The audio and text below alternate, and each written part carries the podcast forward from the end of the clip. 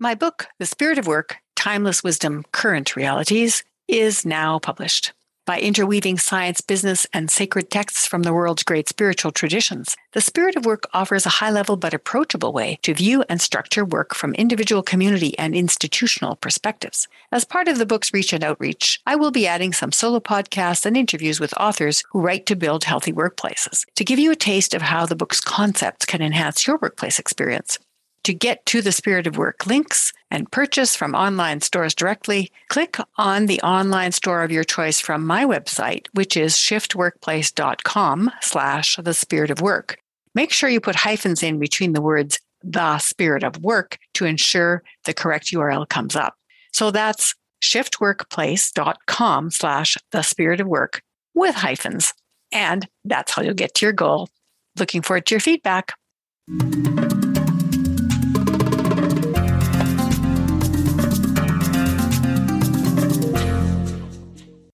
Culture and Leadership Connections listeners. I am really, really honored to present to you today Dr. Dele Ola. He is the director of the Technology Access Center for Aerospace and Manufacturing at Red River College Polytechnic and the award winning author of Be a Change Agent Leadership in a Time of Exponential Change. He's the publisher of the Prowezz Leadership newsletter, a change leader, and an accomplished professional engineer. His passions include corporate leadership, personal growth, skills development, and technological innovation. Dr. Ola started his leadership journey with Accenture, which is a global Fortune 500 company, before earning his Doctor of Philosophy in Mechanical and Manufacturing Engineering from the University of Manitoba, eventually transitioning to applied research in aerospace and manufacturing at Red River College Polytechnic. After many significant contributions, he became director of the Technology Access Center for Aerospace and Manufacturing, serving as a major contributor to applied research leadership. Dr. Ola has held many leadership positions and served on the board of several prominent organizations, won the 2016 Research Excellence Bravo Award, and his book, Be a Change Agent, won the business category of the 2021 Next Generation Indie Book Awards. He's an active leader in innovation and applied research and continues to lead change in his work. His vision is to develop change agents to challenge the status quo, take charge of the future, and evolve into what they are meant to be in life. Dr. Dele Ola, welcome to the podcast. Good afternoon, Amari. Thank you so much for bringing me. I'm really honored that you were able to make the time for this interview. My pleasure. And I have a, a, particular interest in manufacturing because so many of my training and coaching clients come from the manufacturing industry. And I am in love with what manufacturing does for the economies around the world and how important it is to our lives, really. Yeah, interesting. It's cool. Yeah, people have no idea how everything around them in their immediate environment is a result of manufacturing. Yeah, you are right. Everything is all manufacturing, actually. It's all making something. Whether you're making food or you're making aeroplane, it's all making something. That's true. That's true. so that was the professional bio, but tell the audience a little bit about who you are from a personal perspective.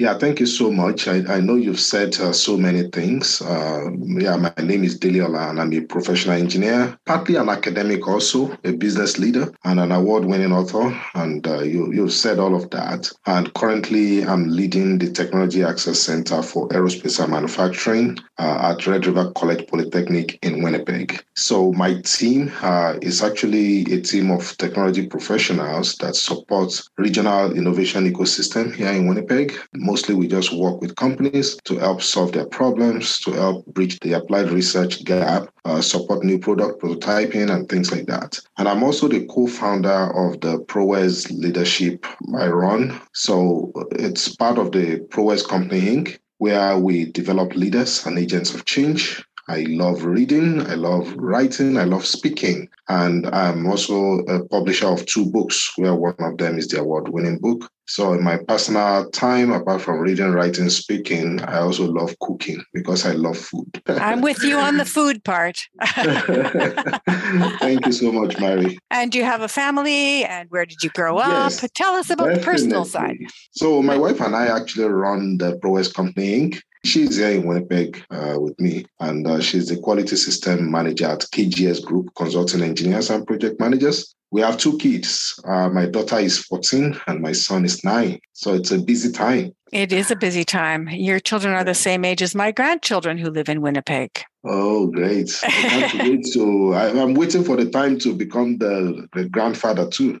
oh, yeah. It's wonderful. I guess I have years ahead of me.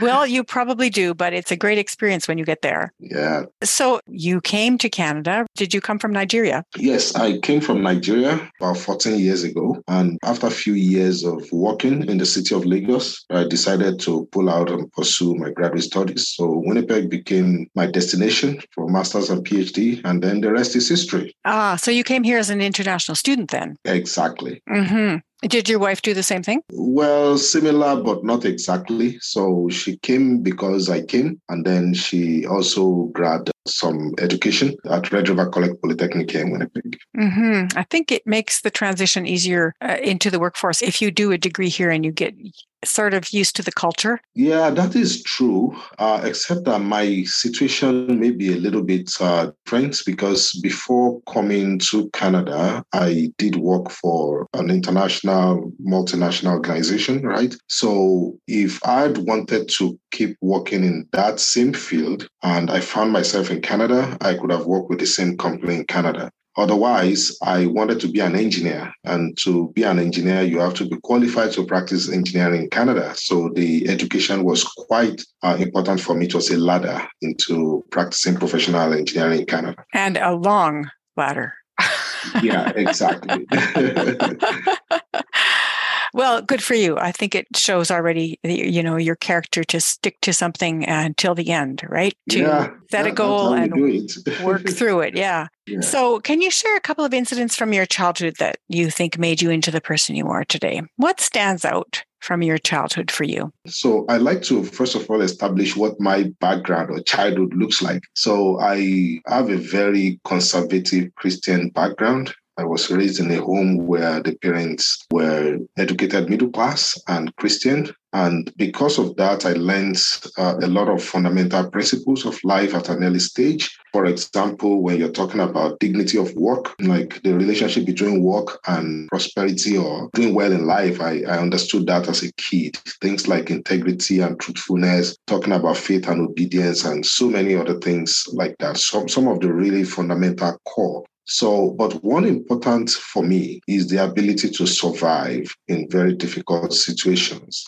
And that shaped me into what I am today. And I will share, uh, no, it's not just an incident, it's an experience that I had. Uh, I remember when I was in my teenage years in the early 1990s, growing up in Nigeria. Uh, there was a political turmoil that swept across the whole country for many months then. Uh, it was, uh, well, for many Nigerians, they know it. So we called it Hope 93. There was a June 12, 1993 election that was really great, free, fair, great, credible election, but was annulled uh, by the military government then, so which created a serious problem across the country. So because of the situation, it was like we were in a war. So people were unable to work. There was no cash to spend. There was curfew everywhere. And I remember what we went through to survive because my parents did not have salaries for about seven months. So that experience made us to improvise. We thought of different ways of survival, not us alone, but a lot of families at that time. And going through that experience alone, coupled with my Christian faith that gave me a lot of hope, a lot of discipline, and all that, I think it shaped me a little bit into who I am today. And I'm so grateful that I had that kind of childhood. Certainly, you didn't expect to be in that sense of being in a war zone and then having to sort of scramble for the mm-hmm. basic necessities and the realization that you could do it when you needed to certainly gave you a whole new breadth of skills and perspectives, right? Yeah, exactly. So that is certainly formative. Any specific incident that stands out as being particularly memorable for you? Yeah, so I talked about that. So that kind of carried me through my life. Like I, I was mentioning about my family, it was an educated middle class. When I was in the university uh, back in Nigeria, then I went to Obafemi Awolowo University in Ile-Ife. It was quite a rigorous program that I, I went through. And going through that four, five years of university required a lot of resilience so I saw a lot of people drop out of school, like you would find in many places. But that resilience that was already built in me kind of helped me to survive. Even when I did not have enough resources to live the way I would have wanted. You know, there were times when things were short, like you didn't have everything that you needed. So that's one I could remember very well. But being able to survive even when you don't have everything you need, I think it's quite important. And also having that hope that, you know, things are going to get better. Right. So I think that kept me going. I, I have a lot of hope. And even till now, uh, it doesn't matter if I fail, like, say, 500 times. I will still get up and try again because I know there is always light at the end of the tunnel. So, growing up uh, in that environment where some people had a lot, some people had none, some people had a little, but I was part of those that had somewhat kind of in the middle, and it required a lot of courage to survive. So, my university days was quite uh, an example where I needed to just keep being hopeful that, you know, I will finish this degree and I will get out there and I will do well for myself, right? Yeah, you set yourself the goal and you figured it may take time and patience. There may be some hardships. You didn't yeah, exactly. expect that you should not have hardships or that it should just be handed to you. And you just kept going until you reached it. So that sounds like, I mean, right from the very first sentence of your bio, I was already thinking that that was one of your character traits. So, from the groups you're born into, you already mentioned a couple. You said you were in Lagos, but did you grow up there? Did you go in another area? Was it rural? Was it urban? Um, so there's that. Did you have to move around because of the internal issues that were happening in Nigeria at the time? So the groups that you were born into would have affected you. And then, of course, you mentioned what you gained from Christianity, born into a conservative Christian family. So that would be another one. But there could be others. And also family right? And family lineage often has an influence on people. So, what were some of those influences when you reflect back on them, those groups that you were born into that you think have shaped you? So, I just needed to clarify also that uh, the incident of 1993 that I talked about lasted for only a, a short period of time before things kind of returned back to normal. So, it wasn't like something that extended forever. However, uh, like you said, uh, there were lots of influences as I grew up. So you were asking specifically about whether I lived in Lagos or grew up in Lagos and all that. So I grew up in the city of Ibadan. Ibadan mm-hmm. is uh, like 120 kilometers from Lagos, more inland, and it's a city. I would say maybe the population is about five million now, maybe 3 million then. I'm not sure exactly how many people were in Ibadan, but it was one of the oldest cities in Africa. I could, I could tell you that uh, because Ibadan had the first uh, skyscraper in the whole of West Africa. hmm. And that was a 24 story cocoa house in Ibadan. so you could imagine uh, although times have changed uh, since then now. So again, Ibadan is part of Yoruba land. So there are like maybe six, seven states uh, within the Yoruba land.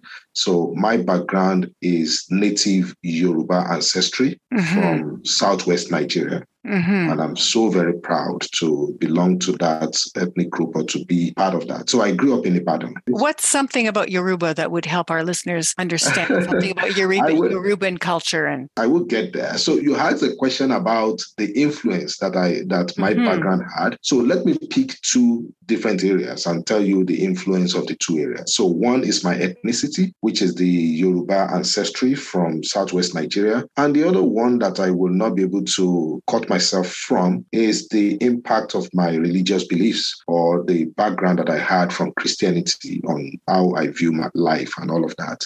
So for the Yoruba people, you know what? I would just mention one aspect of us. Uh, we are very well-driven, progressive, and forward-thinking people. So the people of my tribe, we quickly embraced like the Western education more than any part of uh, Nigeria and in fact, arguably Africa because of that progressive mentality, right? So we have our own local culture, a culture of respect, a culture of hard work that I believe that I inherited, and I'm also trying to pass uh, to my children too, trying to tell them a little bit about our culture. So we are people that have methods of doing things. So we have our methods of doing everything, marriage or worship or everything is all methodic and we are very progressive and forward thinking people. So, coming from that background really shaped me a lot. And talking about religion, so it's not really about the religion, but the Christian faith and the values uh, that were exemplified by uh, the father figure that we have in the Christian faith, who is Jesus Christ. So, for example, even in my leadership journey now, that I'm more in the secular, in the business world, we teach about servant leadership, for example. But the first real example of servant leadership that we found uh, is in the person of Jesus Christ, who said that whoever wants to be the lead should be the servant of all, right? So it taught us a lot about being faithful in something that is little so that we'll be given much, right? So there are so many aspects of that Christian faith that shaped my view about leadership. And I also like to claim that Christianity is the only religion uh, where you will find that we are actually commanded to love people that don't do good to us. Well, call them enemies uh, in that in that sense. So we we are taught to love our enemies, we, to love those people that even despitefully use us, or people that will not reciprocate our love and stuff like that. I think I think it's only in Christianity that you find that you have to go an extra mile for people that even hate you, right? So all those things they kind of form the foundation of my life generally because I see that as value you know, being able to be compassionate to other people, being gracious to people, and all of that. And coupled with that hardworking, forward thinking, progressive background uh, from the, the Yoruba culture that I grew up in, I think uh, they kind of influenced the way I see myself and the way I do my things. Well, that was a very articulate self reflection. Not that many people are able to reflect back uh, on their lives with that degree of depth. And so I really appreciated that. Yeah, it's great when you think back, that's when you think, well, these are where my roots are. And it helps you to move forward and to not be scared of new horizons, I think. But uh, if you think back and stay back, then there's no new horizons. But if you're only looking at new horizons, you feel rootless. So I think you, you show a nice example of roots and being open to new horizons at the same time.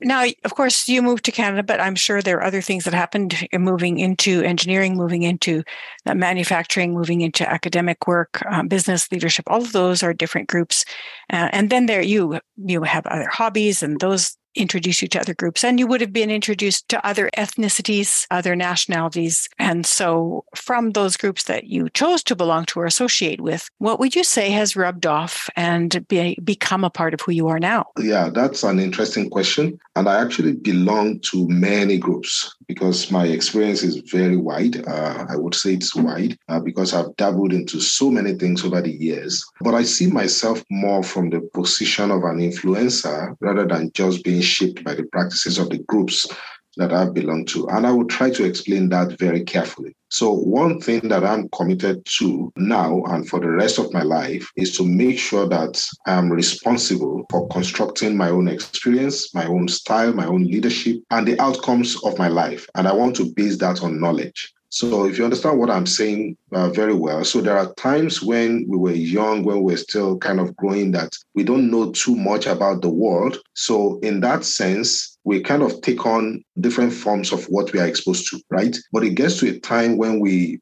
begin to become ourselves and we are able to choose where we really want to go. So the fact that I belong to certain groups doesn't mean that I get shaped by that group necessarily, but I see myself more from the influencer perspective. So I wouldn't say that I've adopted any aspects of cultures like that, but I've learned through my experiences associating with the groups. I'm going to challenge you on that if you think of yourself as only being an influencer and never as being influenced, you are vulnerable to being driven by influences that you're unaware of. It's also a way for people to justify unconscious bias. Yes, so you are partly right. So, what I do with the groups is I take on my hat of learning. So, it's mostly learning. But I want a uh, specific uh, example. I'll give you an example. So I had next door neighbors who were East Indian when I was a student in my first program. And they spoke to me about what their values were and what mattered to them and how their family worked. And they shared different dishes with me and taught me how to cook some of the things that they knew how to cook. And I still cook some of those dishes. And I learned the whole family structure and how to respect a family from them because I grew up in a nuclear family. So exactly. those things I have taken on, not 100% because you'd never adopt another culture, but you can take on pieces of it. So exactly. I've taken those things on and they have made me a better person as a result. And yes. at first it was unconscious, but then it became conscious. It became intentional. So if you are only just giving to other people and never taking anything on or controlling everything that's around you, then you're missing out on a really big, yeah. important part of the diversity of the human experience. Yes. So, Marie, you mentioned one key word there. You said learn. So it's about the learning, not so. Uh, that's why I said I need to explain uh, properly so that you understand my point. So the, the key point there is that everyone is responsible for constructing the outcomes of their lives when they are mature. So the fact that I belong to a group doesn't mean that I take on the form and the shape of the group. I can learn from them, just like your friend who is from East India. You could be exposed to the food and stuff and still not be influenced by it. But what do you get by doing that? You get to learn about them. You get to learn what they eat. You get to learn their culture so that when you are responding to them or when you are relating with them, you are relating with them from the position of knowledge and awareness, right? So that's exactly what I mean. So I have, for example, I have a lot of friends that smoke. That doesn't mean that I would begin to take on that culture because I'm old enough not to be influenced by that, right? So that's exactly what I'm saying. So I see myself more as a contributor uh, to what is going on around me uh, because I want to be selfless. I want to dish out what I have, and at the same time, learning from other people. So that's exactly what I'm saying. So, for example, I belong among like many intellectuals now. And because of that, I've learned to conduct research. So, learning to conduct research became a process for me, right? Because I wanted to take that on as a person. So I don't want to be misunderstood by saying that I see myself more as an influencer. Uh, I'm an influencer, but I, I would not just adopt uh, the shape or form of a group uh, because I belong there. And I belong to so many groups. So I can't be yeah. every time. Right? No, and you wouldn't want to be because that would be very disorienting. I think the research is a good example because when you learn to research, it becomes part of the who you are and how you think. And it's a useful tool so, in any cultural experience, there's always something you can take away from it. Even with your friends who smoke, something that's really useful about smokers is that they take regular breaks. They take regular breaks to feed their addiction. but most people don't take regular breaks, which is very unhealthy. And so, uh, something I would adopt from smoker culture would be to take yeah. regular breaks. And Mary, you know what? I can give you another very close example. So, because of the nature of my work, sometimes I'm on trips or I'm at meetings where we had dinners or we had bars and stuff like that. Majority of my colleagues drink alcohol and i will not exempt myself from those meetings because very important things are discussed even at the bar. So i would go to the bar with them but i will order for ginger ale and i will tell them to put it on the rock if you know what that means. So yep. i would say just give me that glass of ginger ale. So others are drinking whatever and i'm comfortable sitting there and drinking my ginger ale right? So the fact that i'm at the bar almost regularly with friends and colleagues doesn't mean that I will begin to drink, right? Because I can make a choice on where I want to go and what I want to do. I think it's an example of moral leadership that we were talking about because you're acting out of integrity. So you're thinking, what do I want to choose that works with me and my values and that suits how I want to be known and what my legacy will be. And then you make your choices from there. Yeah, exactly. So I'm basically saying that, yeah, it is true that people will be influenced by their association. I'm a believer in that also. But the reality is that if you can construct how you are influenced also because you are self aware. So anyone with uh, emotional intelligence would understand that you are in charge. Nobody makes anyone do anything. Everybody is an architect of their own destiny. So let's go to the next question, which is about temperament and personality. So, temperament, although that's sometimes hard for people to separate because nature and nurture are so closely intertwined, people will go, Oh, right, Dele was like that from the time he was two. He's still the same. And some things are the same. Their temperament, you're born with them. Some kids are shy, some are more outgoing, some are more methodical, some are more spontaneous. And then, depending on how you respond to the things that are around you and opportunities that you gain or miss, you grow on other pieces that become part of who you are. So, what would you say is your temperament, some of the characteristics you were born with? And what are a couple of things you might have added on as you grew? I'm not sure exactly what I was born with, but I remember that when I was much younger, like my teenage years, some of my uncles would say, Oh, Dele is very reserved. As a very reserved person. So I take on more of the introverted style, but I'm also at the edge. So I'm not like a fully withdrawn person. I'm someone that when I have to be out there, I am. And I can be very outspoken also when I have to. So it's kind of just borderline between introverted and extroverted uh, personality. You may also be a social introvert. So introverts really get their energy from being alone and doing their own work and thinking yeah. their own things through, but they they enjoy the company of other people. They just don't seek it out to get energy exactly. from it. Yeah, I think you are describing it a little better than I am right now. So uh, yeah, I'm not like the the one that is always kind of out there, always loud and you know, ch- like you know, always connecting and all that. But when I have to do the connecting, I, I also don't have any problem with that. I don't mm-hmm. I don't take backseat uh, at any time. I'm always in front and I'm very vocal, except that I'm a little bit reserved in the sense that if I don't have to do that, then I don't have to do it. So that's kind of the personality. But you also talked about, you know, the temperament, the personality, and uh, the way I see things and all that. So I'm someone that had a lot of opportunities in my life, and at least that's how I see life from optimism rather than pessimism. So that doesn't mean that I don't have all my negative experience, but I've had lots of opportunities. So even though I'm not sure what I'm born with, I have discovered many things about myself. So, for example, I tend to thrive more in an environment that is knowledge based I've definitely understood that about myself. So if you want to uh, get me a little bit uncomfortable, put me in an environment where everything is all emotional, everything is all political, everything is all uh, who you know and all those kind of things, then uh, I will be pissed off a little bit. I like things to kind of follow uh, methods and process. I like things to be to be reasonable, and I like things to be fair. So I kind of understood that about myself. And I also know that I'm naturally inclined to having people cooperate with me. So, not because I joe them or I'm not a political person in that sense, but I personally know that people generally give me a bit of respect and people gravitate towards me because of that. So, I don't know what I exude that helps to do that, but I know that I have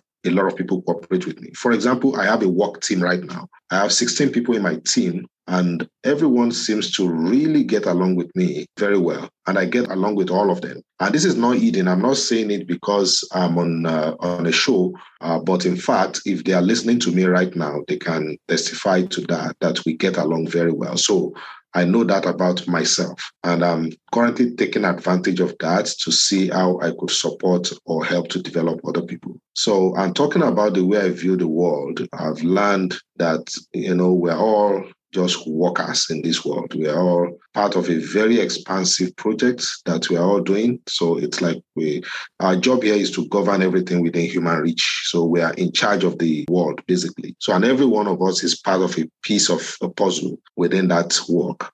So again, that's the way I see the world. So I'm here to just contribute my quota uh, while other people are there to contribute their quota too. So you see yourself as being a collaborative person, but you like to be in charge and you like the structure of the environment around you to be predictable. Not really being in charge, uh, but I see myself more like working with other people. So mm-hmm. everyone has a place that they occupy. And if everyone will do their part, then everything will come together very nicely. If they so, fit into a structure that you like the structure it sounds to me yeah i like things to be not fully structured in that way because when you say structure sometimes people can think it on the other side and say oh this person is just uh, like a monotonous no like, i don't mean rigid really like i just mean yeah. you like the structure i like structure yes. too so yeah. for example if we have work to do uh, mary together mm-hmm.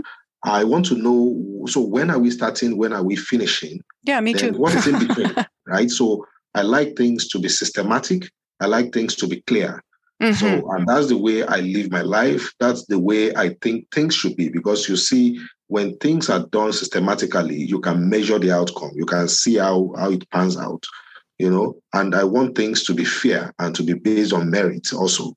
So, and that's why when I was talking about things that are too emotional or too political, in the sense of being political. Like sometimes I don't like when justice is aborted, for example, just for any other reason. I think my sense of justice is that justice has to be justice. So what is justice just? So we can't explain it away. so it's mm-hmm. just the worldview that I share.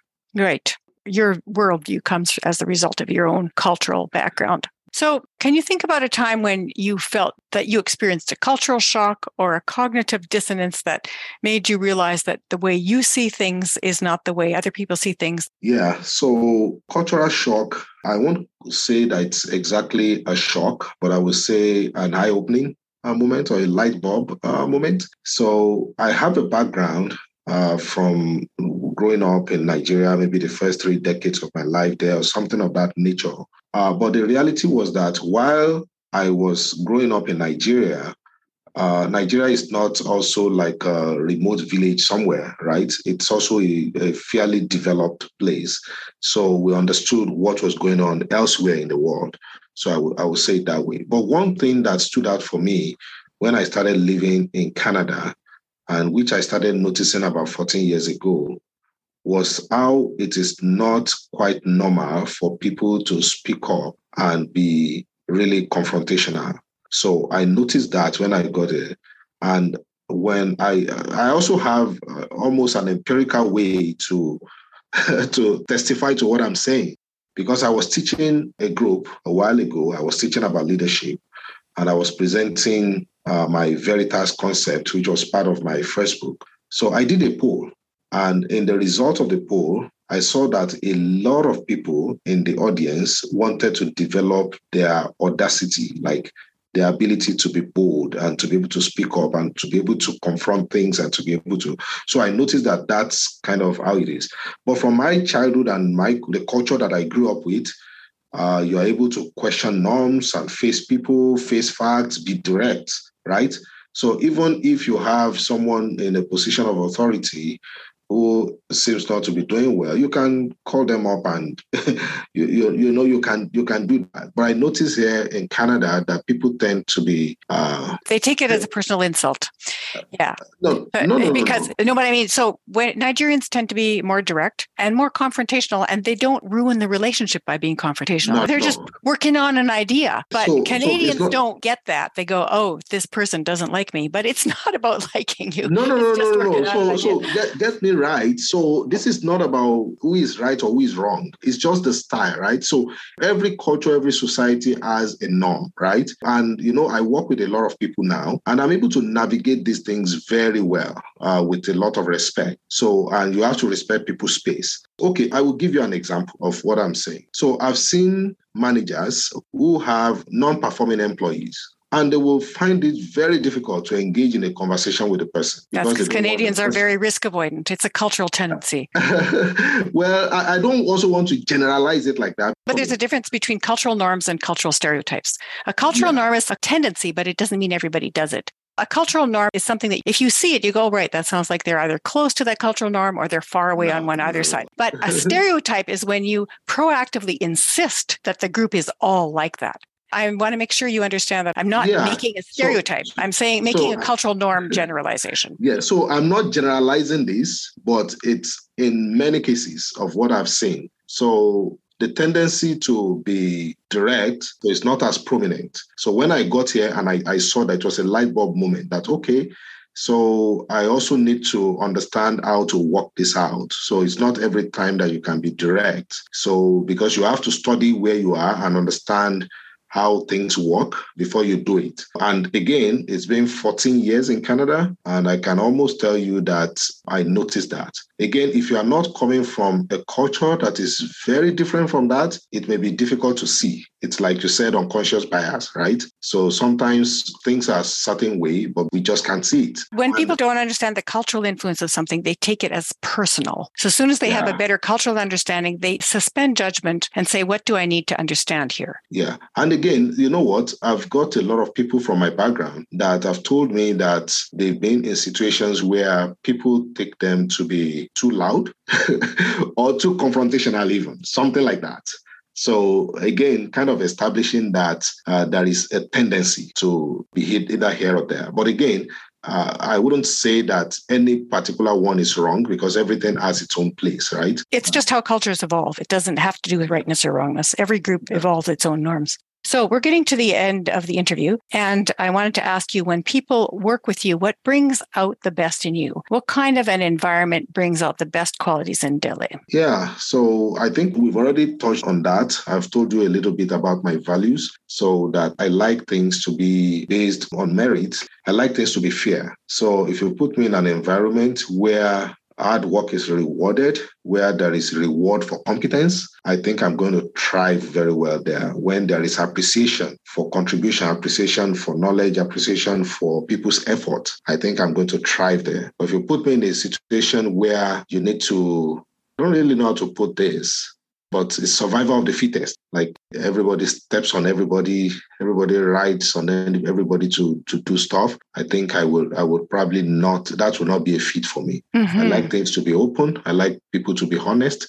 I like communication to be honest and be open. Mm-hmm. And when I disagree with people, I hope that they know that they can disagree with me too. So it's all open and honest communication But people can always learn when they are open. So that's the way I see things. And if you really want to motivate me, you can put me in that kind of environment where people are honest. So when they say it's morning, I can open my window and look outside and say, yeah, it's morning truly. Thank you. That's great. So here's your soapbox moment. Is there something you'd like to promote? Yeah, well, not so much of promotion. Uh, our company uh, the Prowezz Company Inc. We are partnering with uh, American Society for Quality to deliver trainings in Canada. So the first training we are offering is the Quality 101, uh, Quality 101 that will take off this summer. So you can contact us for details. Prowezz Leadership. We're on LinkedIn. So if you just look for Prowezz Leadership, Prowezz is P R O W E Z Z leadership. We're on LinkedIn. So you can visit our page and access our resources through my website, deleola.com. And I have two amazing books, Be a Change Agent and Pursuit of Personal Leadership. Great. So we'll put those into the show notes. And Dele Ola is spelled exactly like it sounds D E L E and then O L A. And he already spelled out Prowezz. We'll put those in the show notes so that you can look them up if you would like to get in touch with him and uh, take advantage of this training, which sounds like a really great idea because that's certainly something that we always need. Is there anything else you'd like to say before we close? I just want to say thank you, Mary, for bringing me. It's a great honor and it's my pleasure. I see it as a privilege to be on your podcast. So thank you very much for that. Well, it's been an honor and a privilege for me too. So it's a mutual admiration club here. and I look forward to uh, getting the feedback once you've heard the published episode and also from hearing feedback from our listeners. So with that, I thank you again for being on the podcast and wish you a wonderful rest of the day. And you too. Thank you, Mary.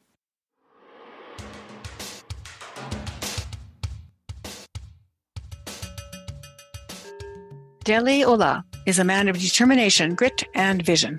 Faced with some childhood survival challenges during a time of turmoil in Nigeria and later in college, helped him deepen his focus on the end goal while maintaining an attitude of hope and remaining patient until he achieved his desire.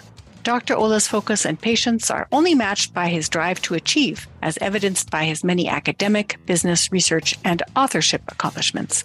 I hope you enjoyed this episode and that you will share it widely, rate it, and help us reach our goal of a thousand downloads per episode. Thank you for listening, and may culture and leadership connections continue to guide and inspire your day.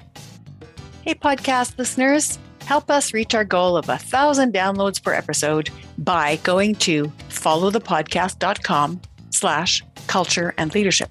That's followthepodcast.com slash culture and leadership. If you type that into your browser and you use the and sign, not the word and, culture and leadership, it will automatically adjust to your phone. And then you can follow and rate. So followthepodcast.com slash culture and leadership. Thanks in advance for following and for reviewing.